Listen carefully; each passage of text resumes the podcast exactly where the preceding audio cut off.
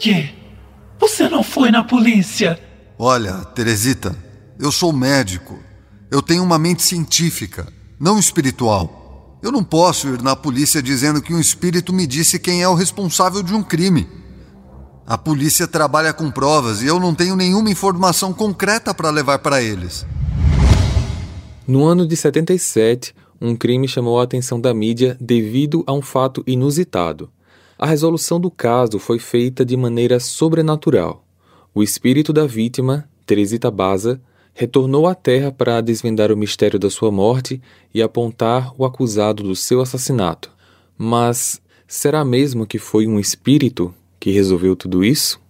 Olá, misteriosos! Eu sou Fábio Carvalho e esse é o projeto Arquivo Mistério um podcast que eu tento ao máximo produzir ele de um jeito que faça você se envolver na narrativa. E para isso, eu conto com a participação de diversas pessoas, principalmente na simulação das vozes dos personagens. Siga a gente na plataforma de streaming em que você está nos escutando agora para receber notificação sempre que um novo episódio for lançado. Para ver as fotos do caso de hoje, basta seguir a gente no Instagram, arroba Arquivo Mistério. Recados dados, vamos para o caso de hoje.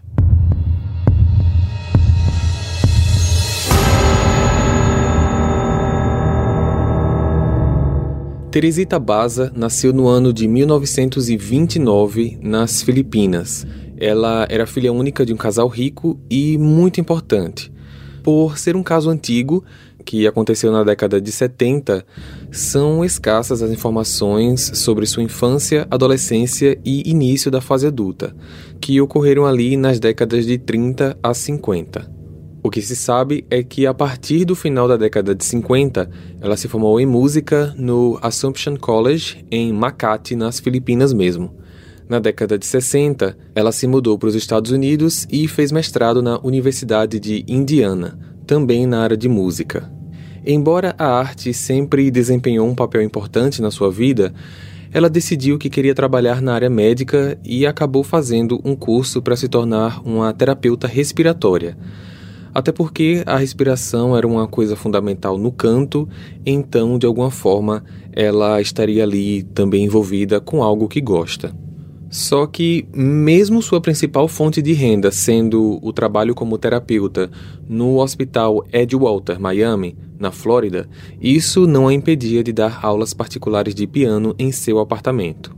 Em 77, com 47 anos, numa segunda-feira, dia 21 de fevereiro, ela trabalhou em seu turno rotineiro no hospital, depois voltou para o prédio por volta das sete e meia da noite, onde ela recebeu um telefonema de sua amiga Ruth Loeb. tá certo, Ruth. Mas olha, eu preciso desligar agora. Estou esperando uma visita que deve chegar em alguns minutos. Ruth não perguntou o nome da pessoa ou quaisquer outros detalhes. Uma hora e dez minutos depois, às 8h40, um casal, Marid e Catherine Ignaz, que moravam no corredor de Teresita, ligou para o zelador do prédio. Zelador, boa noite. É que eu e minha esposa estamos sentindo um cheiro de fumaça aqui em casa e está vindo de fora, mas a gente não consegue saber de onde vem. O senhor poderia vir aqui dar uma verificada, por favor? O zelador percebeu que a fumaça vinha do apartamento 15, exato local onde Teresita morava. Teresita! Teresita, você tá aí? Como ela não respondia, ele ligou imediatamente para o corpo de bombeiros e começou a evacuar os residentes. No momento em que os bombeiros entraram no prédio, o corredor já estava cheio de fumaça. Eles forçaram a entrada no apartamento e foram capazes de extinguir as chamas em minutos. Assim que o fogo foi apagado, eles ficaram horrorizados ao perceber que o incêndio não foi acidental. No chão, sob um colchão, encontraram o corpo de Teresita. Ela estava nua e tinha uma faca de cozinha no centro do peito. Detetives foram chamados ao local do incêndio, confirmando que estavam lidando com um homicídio, pois quem a matou ateou fogo para destruir quaisquer provas do crime. Como Teresita estava nua quando foi incendiada, eles acreditaram que ela provavelmente tinha sido violentada antes de ser morta. Embora o incêndio tenha destruído algumas evidências potenciais, a polícia pôde ver que o apartamento havia sido saqueado e a posição dos móveis apresentava possível luta corporal entre o criminoso e a vítima. Eles também não conseguiram determinar se algo estava faltando no apartamento, mas era possível que tivesse ocorrido um assalto. Os detetives vasculharam todo o local em busca de qualquer pista que pudesse levá-los ao assassino, mas não encontraram nenhuma evidência. Uma das poucas pistas foi um bilhete que provavelmente foi escrito por Teresita que dizia: conseguir ingressos de teatro para A.S. Os investigadores não tinham ideia quem poderia ser A.S., nem quando essa nota foi escrita, mas eles estavam muito interessados em localizar essa pessoa misteriosa. Eles passaram as semanas seguintes entrevistando amigos, colegas de trabalho, vizinhos e alunos de Teresita. Ela não tinha inimigos conhecidos e aqueles que a conheciam ficaram chocados com o que souberam. A necrópsia também não foi capaz de determinar se Teresita tinha realmente sido violentada ou não devido ao estado de carbonização do corpo. No decorrer das investigações, os detetives fizeram vários apelos públicos por ajuda, porém receberam poucas dicas sobre o caso e não conseguiram desenvolver nenhuma pista sólida. Em julho de 77, o detetive Joe Statula chegou ao trabalho e encontrou um bilhete em sua mesa pedindo que ligasse para o departamento de polícia de Evanston, Illinois, e que isso se referia ao assassinato de Teresita. Alô? Aqui é o detetive Joe do departamento de polícia de Illinois. Recebemos um recado de que era para ligar para você sobre o caso da Teresita. Vocês têm alguma informação? Ah, sim. A gente recebeu uma ligação de um doutor chamado José Chua. Ele disse que tem informações sobre esse caso. Mas como não é a nossa unidade que está cuidando desse caso, eu anotei os dados dele e disse que o detetive responsável entraria em contato. Anote aí, por favor. O Dr. José Chua era um médico que morava em Skokie, um subúrbio de Chicago. O detetive Joy e seu parceiro, o detetive Lee Eplin, marcaram uma entrevista com o médico em sua casa. Já na residência da testemunha, essa parecia bem envergonhada de contar aos detetives o que queria. Vocês acreditam em forças sobrenaturais? Os investigadores fizeram o possível para parecer não julgar as crenças dele e estavam de qualquer maneira preparados para ouvir o que o médico tinha a dizer. Eu acho que minha esposa, de alguma maneira, está possuída pelo. Ai, meu Deus. Pelo espírito da Teresita. Remébios, sua esposa, e mais conhecida como Remy, também era filipina e começou a ter sonhos estranhos envolvendo Teresita. Ela tentou ignorá-los, mas um dia, enquanto estava dormindo, entrou em um estado de transe e começou a falar com o marido em uma voz que não era dela. Eu preciso de ajuda. Eu sou a Teresita. O homem que me matou Chama-se Alan Showery. Esse homem foi consertar a minha TV e ele me matou. Procure a polícia. Esse transe acabou e Remy acordou. O doutor tentou conversar com a esposa, mas ela se comportava como se tivesse acabado de acordar de um sono sem saber de nada do que tinha acontecido. Ele então, por sua vez, apenas ignorou e decidiu por não chamar a polícia. Na semana seguinte, aconteceu a mesma coisa. Mais uma vez, Remy estava dormindo quando, de repente, ela começou a falar com o marido com a mesma voz de antes. Só que dessa vez, a voz estava um pouco mais zangada. Por quê? Você não foi na polícia? Olha, Teresita, eu sou médico. Eu tenho uma mente científica não espiritual. Eu não posso ir na polícia dizendo que um espírito me disse quem é o responsável de um crime. A polícia trabalha com provas e eu não tenho nenhuma informação concreta para levar para eles.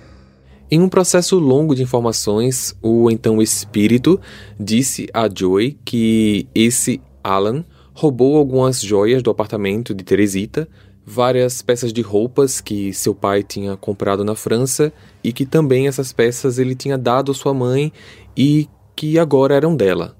Ela disse também que sabia que as joias estavam em posse da namorada de Alan. Também deu nomes de pessoas que seriam capazes de identificar as joias. Ainda sem saber o que estava acontecendo, mas querendo salvar sua esposa de mais um desses episódios, foi aí então que ele finalmente decidiu chamar a polícia. Os detetives duvidaram um pouco das informações, mas o nome que Joy deu a eles coincidia com as iniciais do bilhete que foi encontrado no apartamento. Alan Showery, AS. Por incrível que pareça, essa era a primeira pista que eles tinham em meses. Hey, você se interessa por crimes reais, serial killers, coisas macabras e tem um senso de humor um tanto quanto sórdido? Se sim, você não está sozinho. Se você precisa de um lugar recheado de pessoas como você, Venha conhecer o podcast Pátria Amada Criminal. Todas as semanas tentamos entender o pior da humanidade. Nesse processo a gente ri, chora, fica brava, fofoca, porque afinal de contas é assim que a gente fala quando está entre amigos. Suas novas melhores amigas trevosas estão aqui no Pátria Amada Criminal. Depois de fazer uma verificação nos antecedentes de Alan, eles ficaram surpresos ao saber que ele morava perto de Teresita e que também trabalhava no mesmo hospital mas em um departamento diferente. Depois de falar com alguns colegas de trabalho dele, os detetives descobriram que algumas pessoas lembravam de que ele havia mencionado que iria consertar a televisão de Teresita. Apesar da estranheza como os detetives chegaram a essas informações, Alan agora precisava ser interrogado. Eles foram para o seu apartamento sem avisar e o encontraram. Após conversarem um pouco, os detetives o perguntaram se ele poderia ir até a delegacia, pois estavam investigando o assassinato de Teresita e esperavam que ele pudesse ajudá-los. Alan concordou.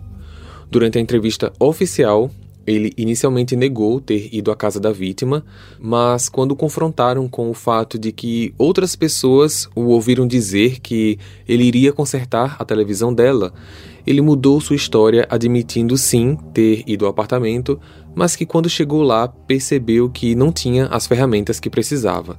Ele então saiu, avisando a Teresita que teria que fazer isso um outro dia.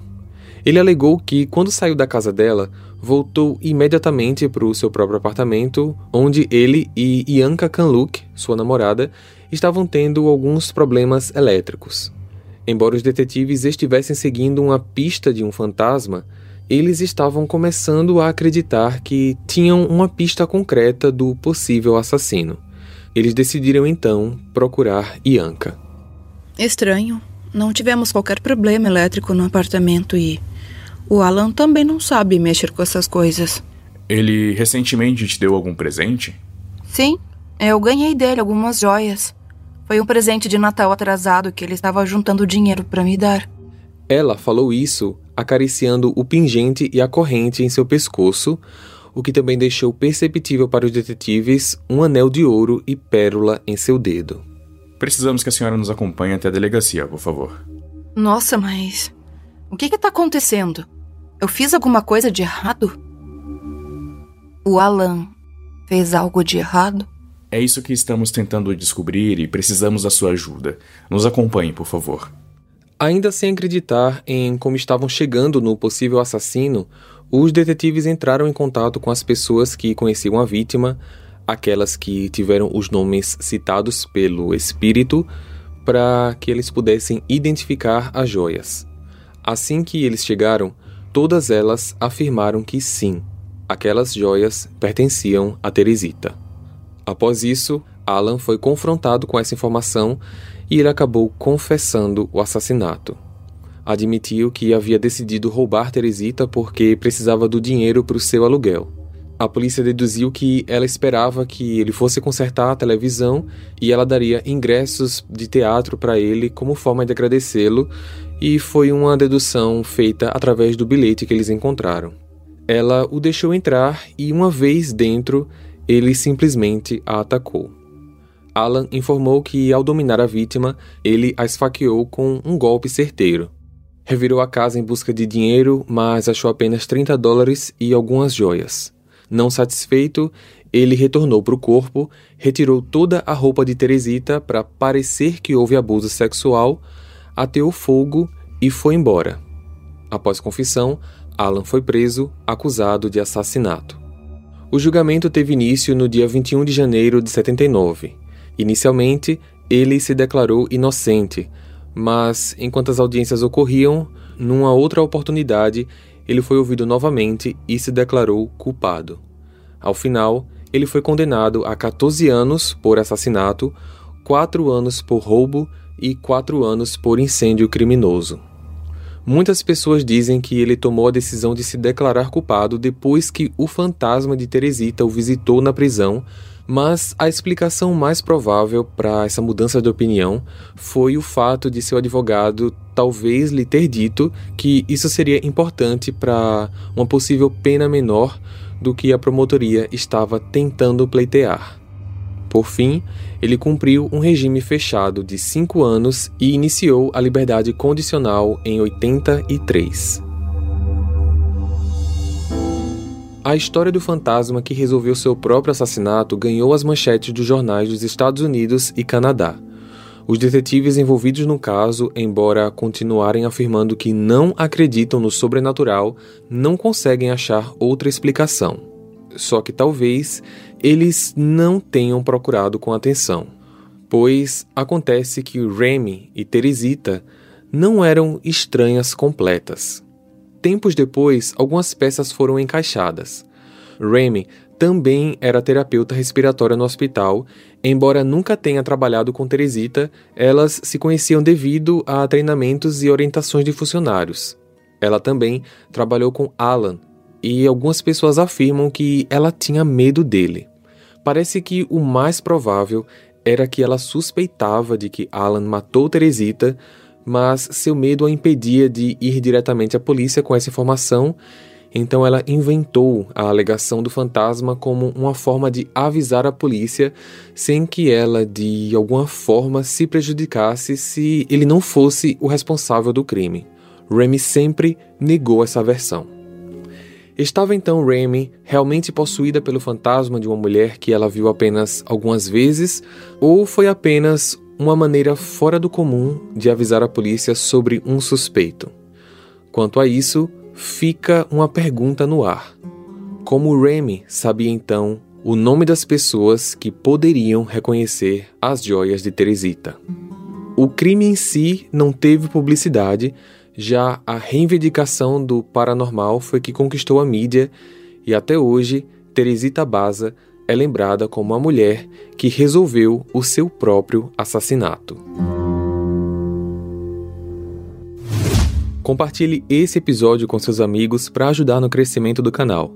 Para ver as fotos desse caso, basta seguir a gente no Instagram, arroba Arquivo Mistério, ou o nosso canal lá no YouTube. Eu vejo vocês então no próximo caso. Combinado? Até lá!